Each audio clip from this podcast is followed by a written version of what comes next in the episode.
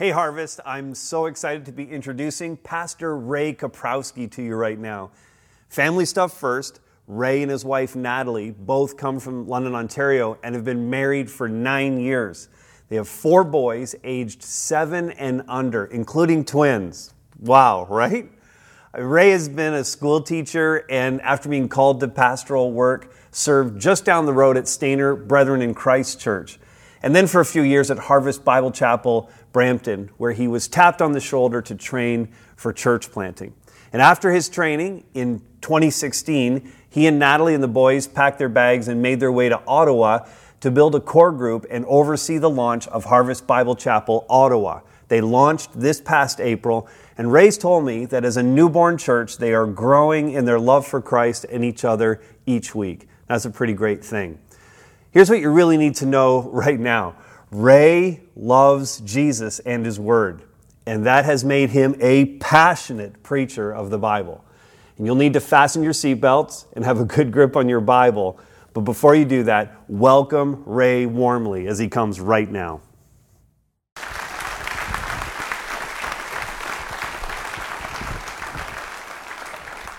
Well, good morning, Harvest Barrie. What a blessing it is to be here with you this morning. What a great privilege for my wife Natalie and I and our four boys to come here and minister with you this weekend. Thank you to Pastor Todd and the rest of your elders for extending this invitation to minister with you and to give you a little update of what God is doing in our nation's capital. And, and let me just uh, umbrella term that and say God is on the move. God is on the move. And two weeks, Harvest Bible Chapel, Ottawa, will be seven months old. Come on, seven months old. Yes. And we believe that there are great days ahead, and we are continuing to see God grow. As Pastor Todd said there, God grow a deep love for Him in our hearts. And that, of course, when that's happening, it's going to outflow in your love for one another. And so we appreciate your prayers, and we would ask for more of them, and also would love to see some of you come down, or I guess come up or over to Ottawa to celebrate as well and see firsthand the work of the Lord in our nation's capital. Well, our text this morning is going to be from John chapter 6, verses 16 to 21. And the title of the message is A Sign of Sovereignty. A sign of sovereignty, John 6, 16 to 21. And as you turn there, I have a question for you, and it is this How many of us have, here have ever asked God for a sign? Okay, hands up. You can't lie in church. Have you ever asked God for a sign? Yeah, absolutely. Absolutely. Maybe it's, maybe it's something like this Lord, please just show me a sign of what I'm supposed to do. Uh, show me a sign of who I'm supposed to marry.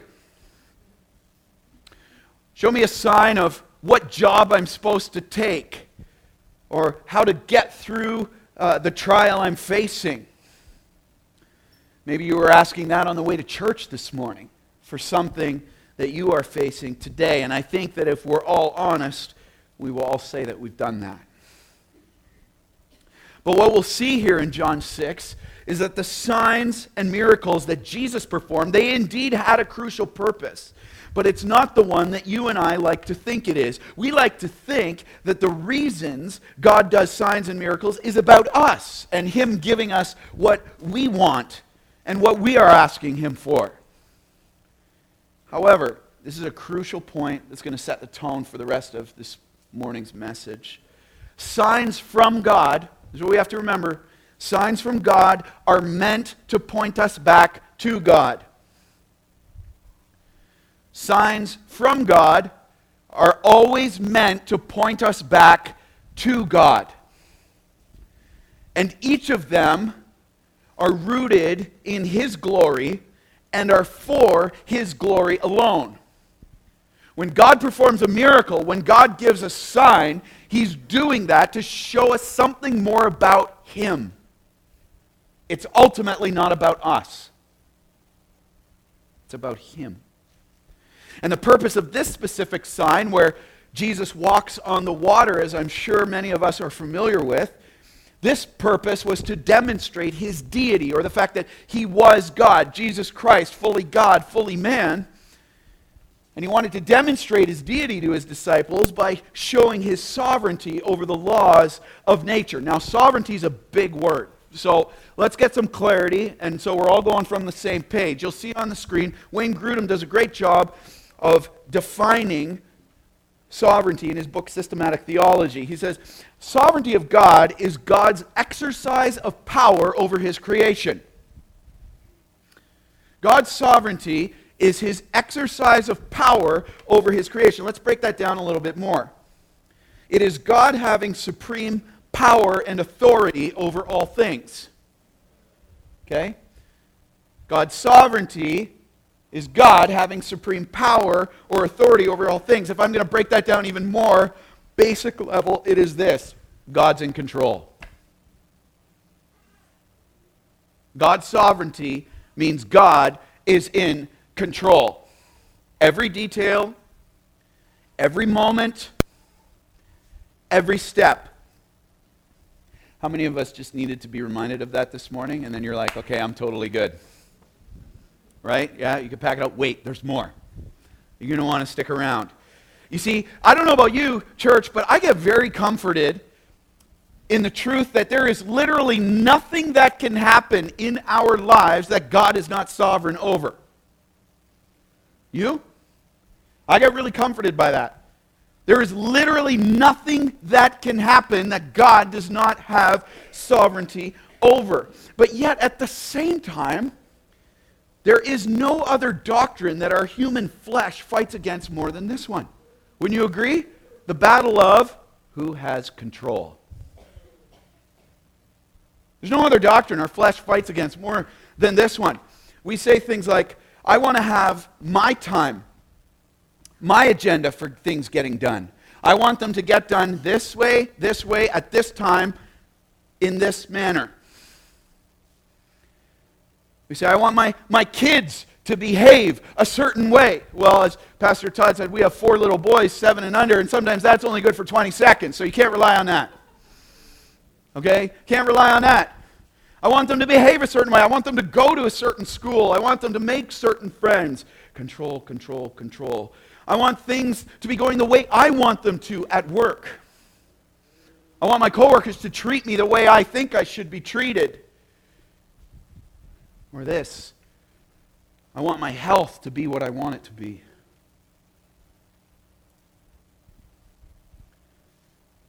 I want to get married when I want to get married and to who I want to get married to, and I want it in my time. God goes on the back burner. R.C. Sproul, he said it so pointedly. He said this He says, Most Christians will salute the sovereignty of God. They'll say, Yeah, they'll recognize it. Yes, God is sovereign. He's in control. That's great. Most Christians salute the sovereignty of God, but we live out a belief in the sovereignty of man. You ever recognize that? We salute the sovereignty of God, but we live out a belief in the sovereignty of man. I have control. I want control. I have to fight for control. My sovereignty. But I'll pay lip service to God's. And what we so often fail to realize, church, is that the sovereignty of God over our lives is a gift. It is a gift that is never meant to be something that is shunned or rejected but it is always meant to be embraced for our good and for His glory. It's a gift to us. Stop fighting it. And you see, here in this text, just after he's fed the 5,000, we see Jesus showing his power and sovereignty over the laws of nature on the Sea of Galilee.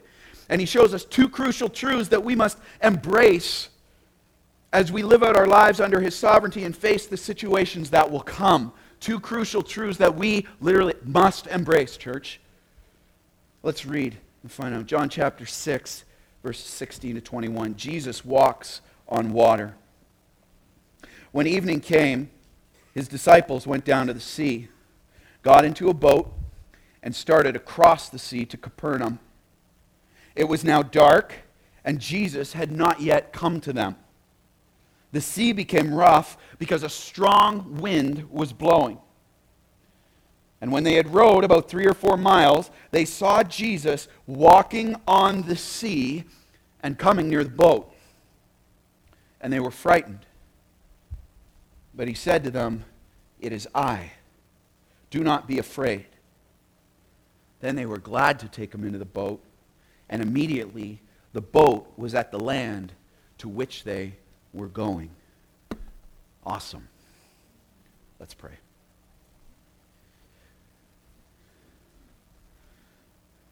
Father, that is magnificent truth that we just read. Father, forgive us when we skim past that and any part of your word and do not cease to pause to be in awe of the one who inspired it. Father, I pray in Jesus' name right now, you would continue to work among us, manifesting your presence by the power of the Holy Spirit in our hearts. I pray, Lord, right now that we would humble ourselves under your word. We would ditch any defensiveness we're here with. Father, and we would humble ourselves under the only authority, the only sovereign one. Father, I pray in Christ's name that you would guard my mouth from error today. Father, that you would build your church, that you would save and sanctify in this place. And Lord, whatever distractions we have from this week, whatever uh, attention we want to devote elsewhere right now, I pray we would cast those anxieties on you because you care for us and lay them at the foot of the cross, Father, and willingly, joyfully, and humbly come before you to receive what you would say to your church. Church, if you agree with me, in the name of Jesus Christ, say amen. Amen. Amen. Well, God is sovereign over my situation. Point number one today is this I must trust Him through it. God is sovereign over my situation. I must trust him through it. And there's two key areas that we see in the first three verses that we are called to trust him in. Number one is this for his timing. God is sovereign over my situation. I must trust him through it for his timing. Look at verses 16 and 17. When evening came, his disciples went down to the sea, got into a boat, and started across the sea to Capernaum. It was now dark and Jesus had not yet come to them. Okay, these two verses are setting the stage for everything else that's going to happen as an outflow of this.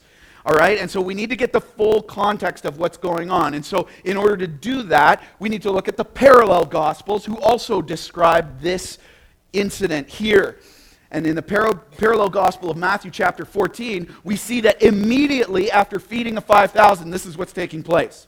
Jesus has just fed the 5,000, and immediately after this, he made his disciples get into the boat and go on ahead of him across to the other side of the lake while Jesus went off to pray.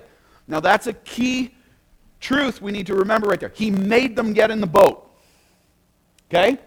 Says, Go into the boat, and I'm going to meet you. That's why the back half of verse 17 there, you see where it says, It was now dark, and Jesus had not yet come. They were expecting him. He told them he's on his way. But then look what happens. Verse 18. The sea became rough because a strong wind was blowing. Okay, we got to try to live in this text to picture what the disciples are facing. You'll see on the screen here. This is the Sea of Galilee. And by the grace of God, I had the privilege of living in Israel um, a few years ago, and I got to tell you, the Sea of Galilee is about 100 times more beautiful than what you're seeing in that picture right now. It is staggering. And the Sea of Galilee, and, that, and by the way, see all those houses in the top left? That's the city of Tiberias, built on a hill. And so the Sea of Galilee, you'll see there, it's the largest freshwater lake in the Middle East. It's only a few miles wide. It's not very wide. You can see that. And yet, it's about 600 feet below sea level, and it's surrounded, as you can see there, by mountains and hills around the vast majority of it. Okay? Now, as, as beautiful as that looks, as breezy, as pristine as that looks, what happens is this. When the wind starts to blow, what do you think happens? It creates a wind tunnel. And so the wind starts to blow, and it literally turns up water into a violent storm within minutes. This is literally like five minutes later, this is what it's going to look like. And that's just the start. That wind rips through there, it's game over. Those fishermen know you need to get off and get off fast. So, John isn't just speaking here in this language of some cool tropical breeze. Put your head back, enjoy it. What he's depicting here is a violent squall. the, the sea became rough because a strong wind was blowing. There's a good picture of what's starting. In fact, in the parallel gospel writings of Matthew and Mark that describe this incident, their boat, the disciples' boat, is being described as being battered by the waves, being far out from the land, and that they were straining at the oars. You can imagine that. They're straining at the oars just to make any progress. And just to remind you, at least seven of the disciples in that boat were professional fishermen. They knew how to handle the water. So if they're getting tossed, it's pretty bad. Okay? They'd lived on the lake the whole life. They'd seen storms before. So look at that picture. And I ask you this question How would you feel in this moment right now if you were a disciple? Put yourself in their shoes. You're in that boat right there, and it's just getting worse. Jesus, remember, he's made you get in the boat. In his sovereignty, knowing that this is coming. He made you get in the boat, knowing this was coming. And he said that he would meet up with you. Yet, by every physical, or just take a look, by every physical or natural indication, that doesn't seem very likely because you and everyone else in the boat may not even reach the shore. How's he going to meet up with you? I mean, can you see them straining as hard as they can against waves like that, only increasing, against the wind that was coming, and, and crying out in fear? Uh, we can't row anymore. We're exhausted. The waves are too much. The darkness is too thick. The storm is too great. We can't see a way through this. We literally have no control. It's being tossed. No control. I mean, church, can you see them start to wonder and ask the question Does Jesus even care? that we're still out here going through this? Does he see us? Is he watching? Does he know? Does he care?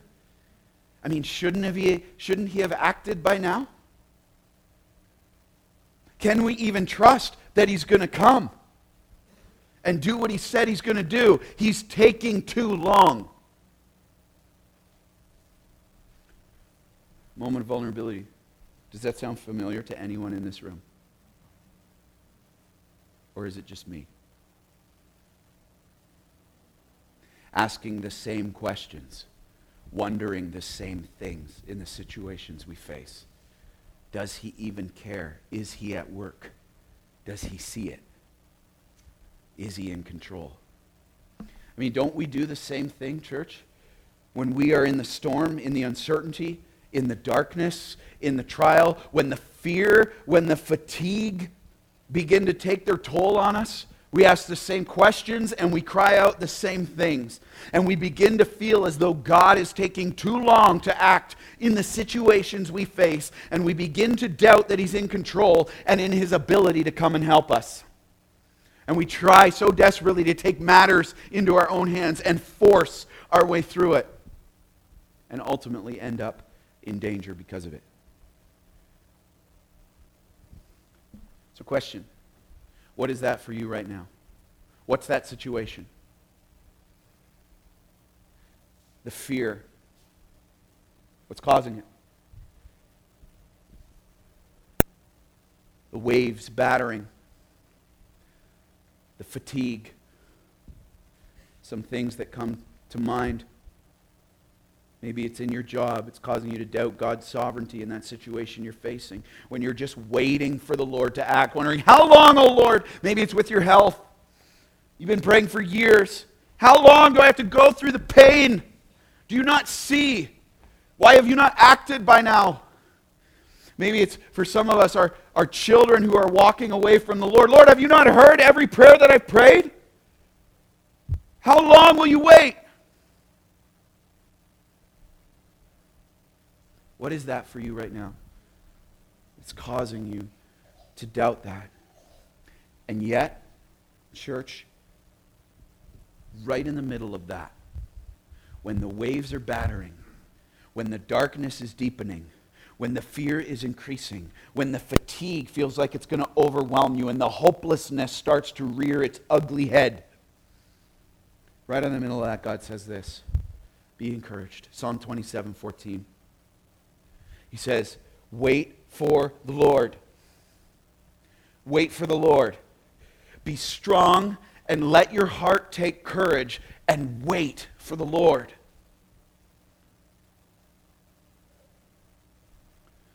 And he says, Psalm 37 5, he says, Commit your way to the Lord. Don't commit it to your own agenda. Don't commit it to what other people want. Commit your way to the Lord. Trust in Him, and He will act. That will, you know, every time you see will in the Bible, that's a promise.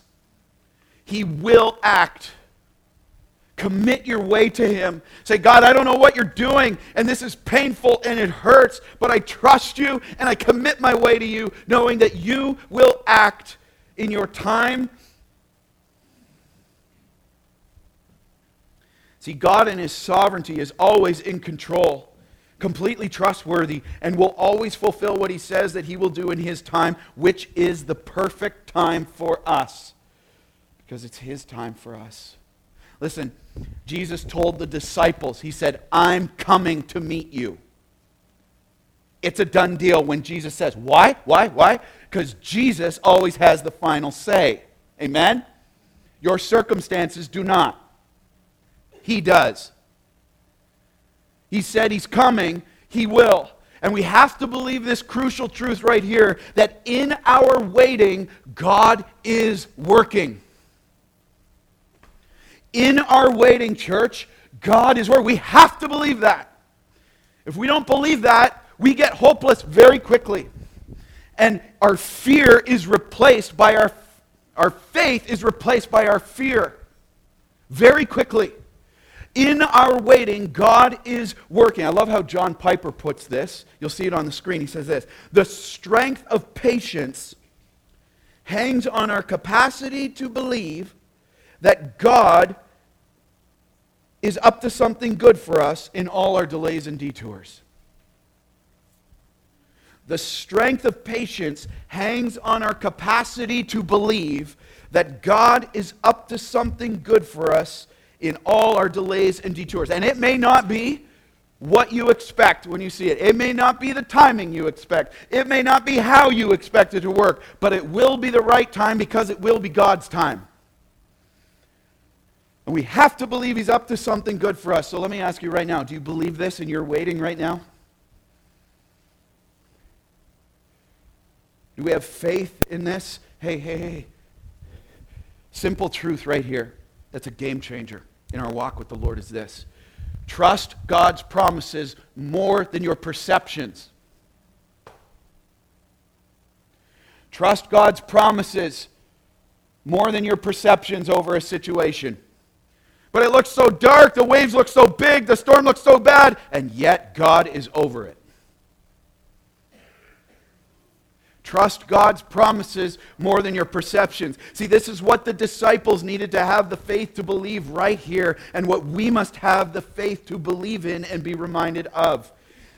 And because God is sovereign over my situation, loves me, and is a good father, I must trust him to act through not just for his timing, but I must also trust Him to act through it in His way.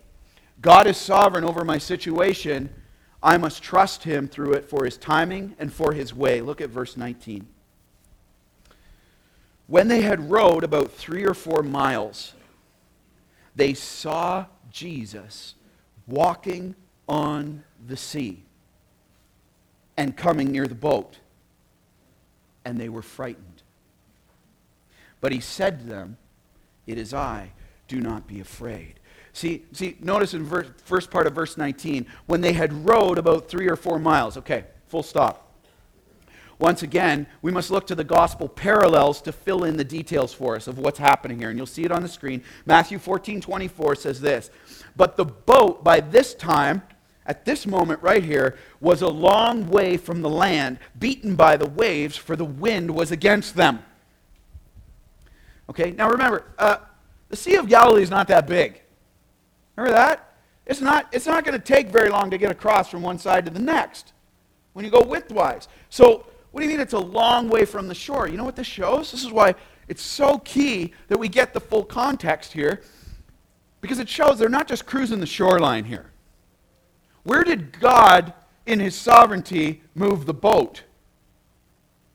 Into the middle of the sea, into the darkest part, into the fiercest part of the storm, where the waves are the greatest and the wind is pounding you without anything blocking it. It's the greatest part of the storm. They couldn't just get out anytime they wanted. These disciples had no control. And we're also told in Matthew 14 25 that it was now the fourth watch of the night. Now, the fourth watch of the night, loved ones, is between 3 a.m. and 6 a.m. Okay? Wait a second. Okay, do the math. When they get in the boat, do you remember? Right after dinner when he fed the 5,000. Okay, question. How long they been in the boat? It's between 3 a.m. and 6 a.m. now. Hours. Professional fishermen, trained from birth. Hours and nowhere near the land. That'll give you a picture of the intensity of what they're facing and what Jesus is doing. Immediately after he fed the 5,000, and they've been hours struggling, fighting, fearing, fatiguing and then look what happens. Back half of verse 19. When they rowed about three or four miles, they saw Jesus walking on the sea and coming near the boat, and they were frightened.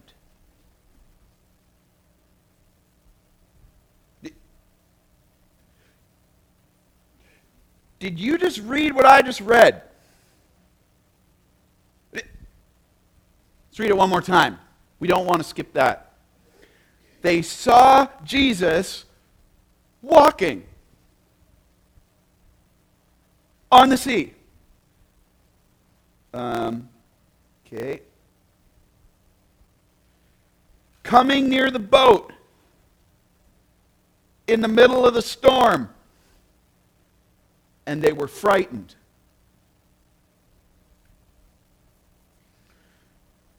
See, loved ones, here's, here's the danger of being too familiar with Scripture. You know what it is?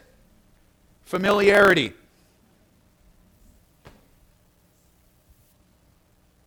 John MacArthur said this Every word inspired, every word preached. You know what that means? Every word's true. Psalm 1830, if you don't believe me. Every word is true. This means this actually happened. Jesus walked on the sea in a brutal storm. Uh huh. And here we see this awesome picture of Jesus making himself known to his disciples on his terms.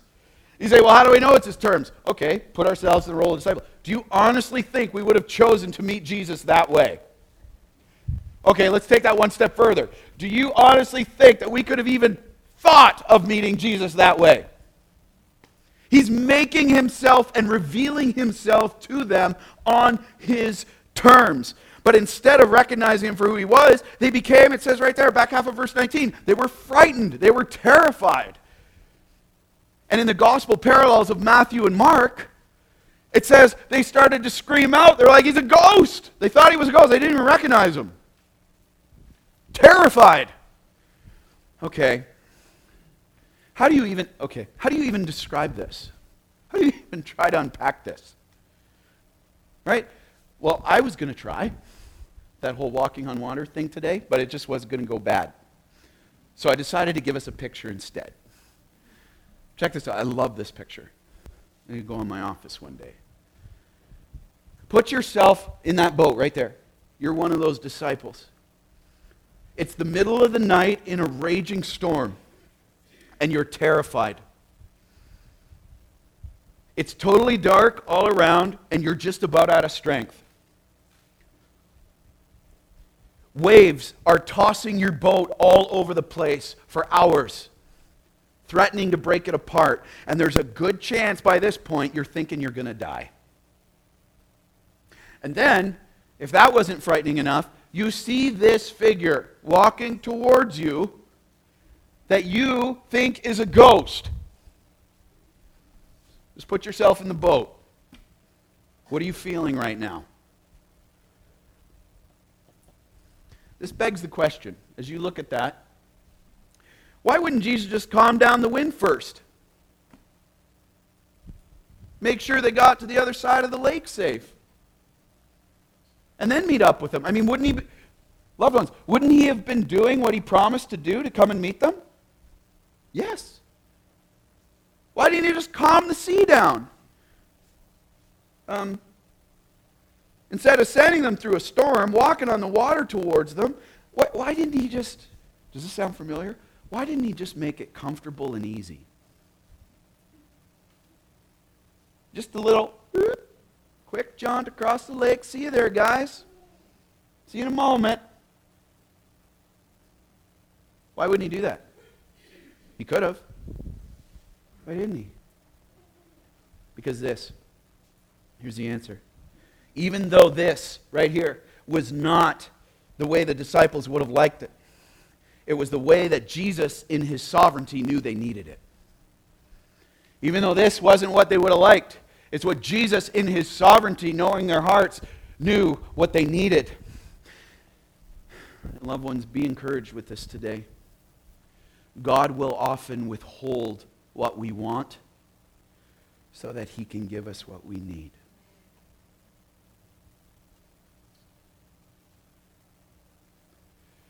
God will often withhold from you and I what we want so that he can give us what we need. And Jesus wanted something much more than for them just to get to the shore. He wanted something much more than just to give them what they were asking for. He wanted their faith in him to see and believe in who he really was as the Son of God who has authority and sovereignty over all creation, even going to the lengths of suspending supernaturally the law of gravity to reveal this to them. That's how far he went in this case to supernaturally suspend the law of gravity. See, in their way, the disciples just wanted the shore. Just get me to the shore. Get me, then it's going to be okay. If I just get there, then it'll be okay. If I just get this, then it'll be okay. He's like, you just want the shore. In Jesus' way, he wanted their hearts. The shore was just too small a thing. He wanted their heart. He wanted them to know Him, to see Him for who He really was, because that changes everything. And even though He had tried to show them His true identity and His power through all of the signs that He performed up to this point, the disciples' hearts were still hard and couldn't recognize Him or His sovereignty over their lives. And quite often, you notice this, loved ones? Quite often, Jesus will take us to the end of ourselves because it's in those times we see him for who he really is and realize he is all we need. He will take us to the end of ourselves so that he can show us he is all that we need. It's not a comfortable place to be. Quite often it's painful. But it's the best place to be. To know that he is all we need. So, how many of us here are asking God to bring us through the trial we're facing, or even, loved ones, even in the day to day stuff, in the so called mundane? How many of us are asking God to bring us through these things on our terms and in our way? In our marriages. Say, I want this. Hey, God, change my spouse, and then we're going to be okay. Mm, wrong prayer. It's, Lord, change me that my heart would be for you as my first love. That I would know you're all I need. Maybe for some of us, it's not in our marriages, it's in that sickness, and maybe it's been years. The crippling pain. Another failed test at the doctor. How long, O oh Lord? How long? And be encouraged. If that's you this morning, Scripture's so clear. It says He holds every one of our tears in a bottle, doesn't forget them and he writes every sigh in his book because he's a good father and he loves you. Maybe for some of us, it's not the sickness, it's the addiction or the temptation or even in our parenting or in our jobs. And, and we try to ask Him to fill these things on our time and our agenda, our way, instead of trusting in His sovereignty and submitting ourselves to His way. John Piper puts it this way He says, The path of faithfulness is seldom a straight line. Be encouraged. The path of faithfulness is very seldom a straight line. Very rarely is faithfulness just a quick jaunt across the lake. See, God will often not do things the way you think He should, and He will not be forced into meeting our earthly agenda because His agenda for us is always greater and His glory is always the focus of it. Always and God is sovereign over my situation. I must trust Him through it for His timing and for His way. And as we trust Him with that, we are then able to see Him through each part of that trial. God is sovereign over my situation. I must see Him in it. Look at verses 20 and 21. This is the climax. This is what everything to this point has been building towards. Here it is. Look at verse 20 and 21. But He said to them, It is I. Do not be afraid. Then they were glad to take him into the boat, and immediately the boat was at the land to which they were going. To which they were going. See, Jesus here finally identifies himself to the disciples after he saw they weren't recognizing him and were frightened and terrified. And notice this, notice this what happened. After Jesus spoke these words, it overcame the fear the disciples were experiencing. Once they heard his voice, saw that it was Jesus, and knew that he was with them. They were filled with what? What does it say? They gladly, verse 20, took him into the boat, eagerly inviting him into the boat with them. Notice what happened there? His words, it is I, do not be afraid, and his presence. What did that do? Had brought his peace and gladness to them right in the middle of the storm. It was still a storm at this point. But his words and his presence brought his peace and gladness right into the middle of the storm. And know this, they still do today. They still do today. And then look what happens next. Verse 21. Then they were glad to take him into the boat, and immediately the boat was at the land to which they were going. What? Immediately, the boat, which was in the middle of the lake, is now at the land to which they were going. Okay, so just so we get the magnitude of this, I looked up the Greek word for immediately. Do you know what it means? Immediately. The boat was immediately at the shore. Miracle number two. Awesome. Okay, guys, I'm in the boat. You're good. Start to unpack. It's been hours. Done. Why? See, to get the full picture of what's happening here after Jesus gets in the boat and the wind had stopped, we need to go to Matthew 14 again, the parallel gospel. Matthew 14 33 says this, and those in the boat worshiped him. See the response? He gets in the boat and they worshiped him, saying, Truly you are the Son of God. There's the climax. That's what he was going for. That's what he was going for. See, notice here, notice in that statement right there. Immediately the boat, verse 21, was at the land to which they were going. And they worship him here in Matthew 14 33. And did you notice there's no mention of the shore? The very thing they were so focused on asking for, just get me to the shore. Get me to the shore. If I just get this, I'll be okay. If I just get this, I'll be okay. If I just get over there, I'll be okay. No mention of that. Why? Why? Because they were in the presence of God. That changes everything. And the shore just becomes too small a thing. That thing that seems like such a good thing that we're begging God for becomes oblivious in the presence of God. When we get God Himself. And at this moment, Jesus had their hearts. And they didn't understand it completely yet. It wasn't him. We're going to know all about his deity until his death and resurrection. But in this moment, he had their hearts. And my question is, church, is this Does he have yours?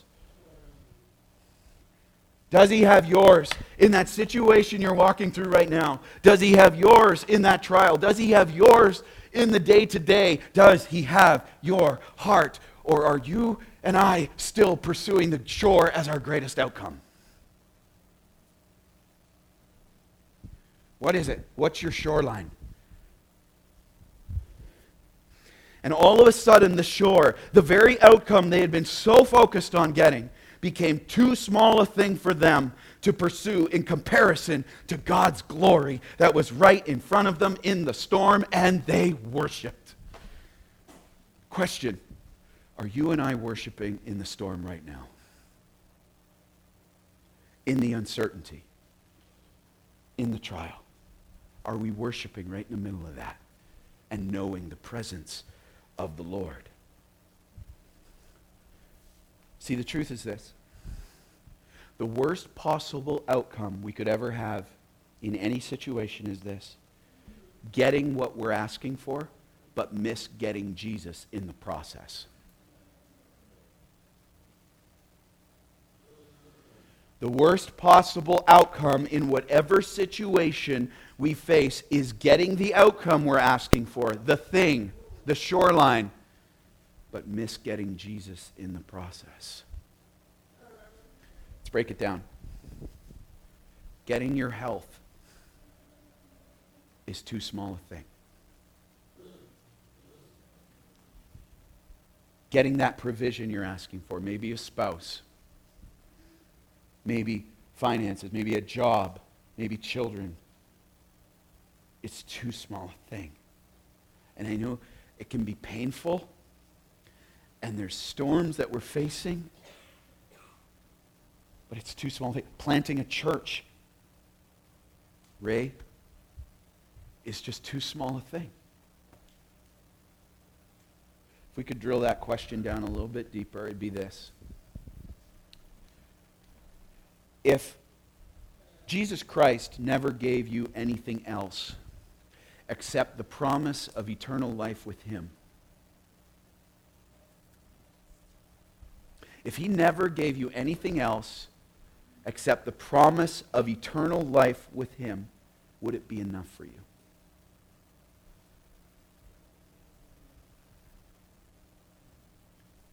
Careful how you answer. It's what He wants for you, and He'll take you up on it. Let's drill that down deeper and it is this Is Jesus Christ enough for you? If the health doesn't come, if the kids aren't there, if the loved one isn't saved, is he enough?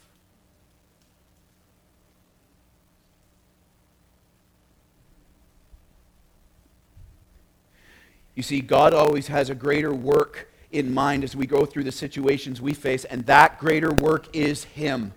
He is the greatest outcome. And in his presence, as the disciples found out here, there is lasting peace, there is lasting rest, hope, joy, protection, relief. There is nothing else. There is no other outcome. There's no other shoreline, no matter how much this culture promises it will, that can offer this. There is literally nothing else that can replace your anxiety and replace it with peace. There is nothing else that can take your crippling fear and replace it with faith, that can take your hopelessness and doubt and replace it with hope. There's nothing else can do it. And if that's if that's if you're in that place this morning, say, I don't believe that. I don't believe that at all. Okay, let me just ask you a question. Simple question is this: How's it working for you, chasing anything else? If those things that culture says are really going to satisfy, why do we have to keep going back to them for the next trying to fulfill it? They can't. There's a longing for eternity in our hearts that can only be filled by eternity itself.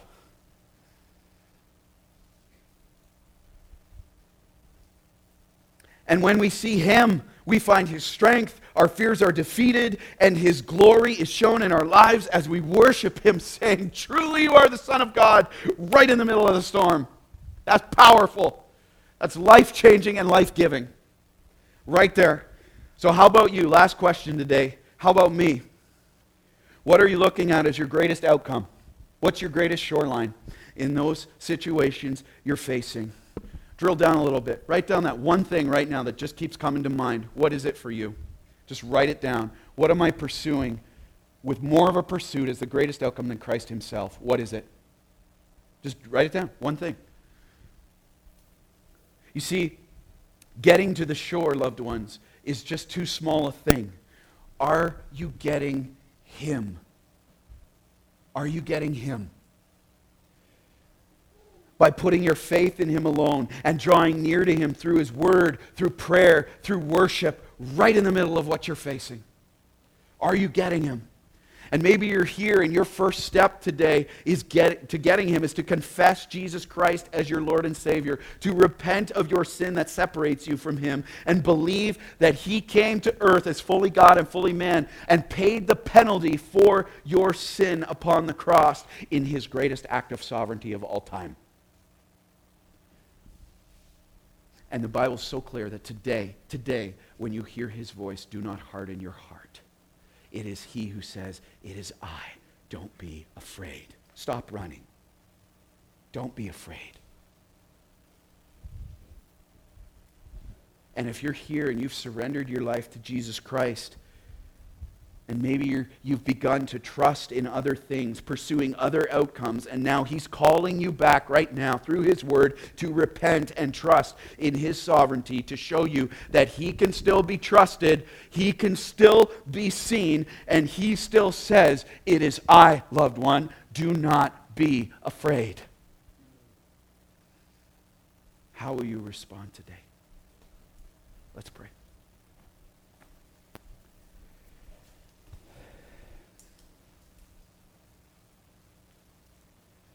Father, the truth of your word is penetrating. Father, it is life changing, it is life giving. And God, where else are we going to go but you? Where else are we going to go? There's nothing else that gives life. There's nothing else that gives peace, healing, strength, faith.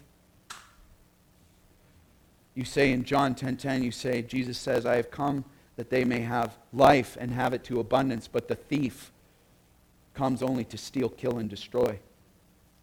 Father, I pray right now those things that we are pursuing that are not you as our greatest love, as our greatest pursuit, God, we would bring them before you right now and repenting of them and asking for you to be our first love and take your rightful place. God, that we would sing as we sing this last song right now. It would not just be words on a screen, it would be the anthem of our heart to say, Though the storms rise, my anchor is going to hold in the veil. When the darkness falls, I don't have to be afraid. My God is with me. My God is for me. My God loves me. And who can stand against me? We pray this in Jesus' name. Amen.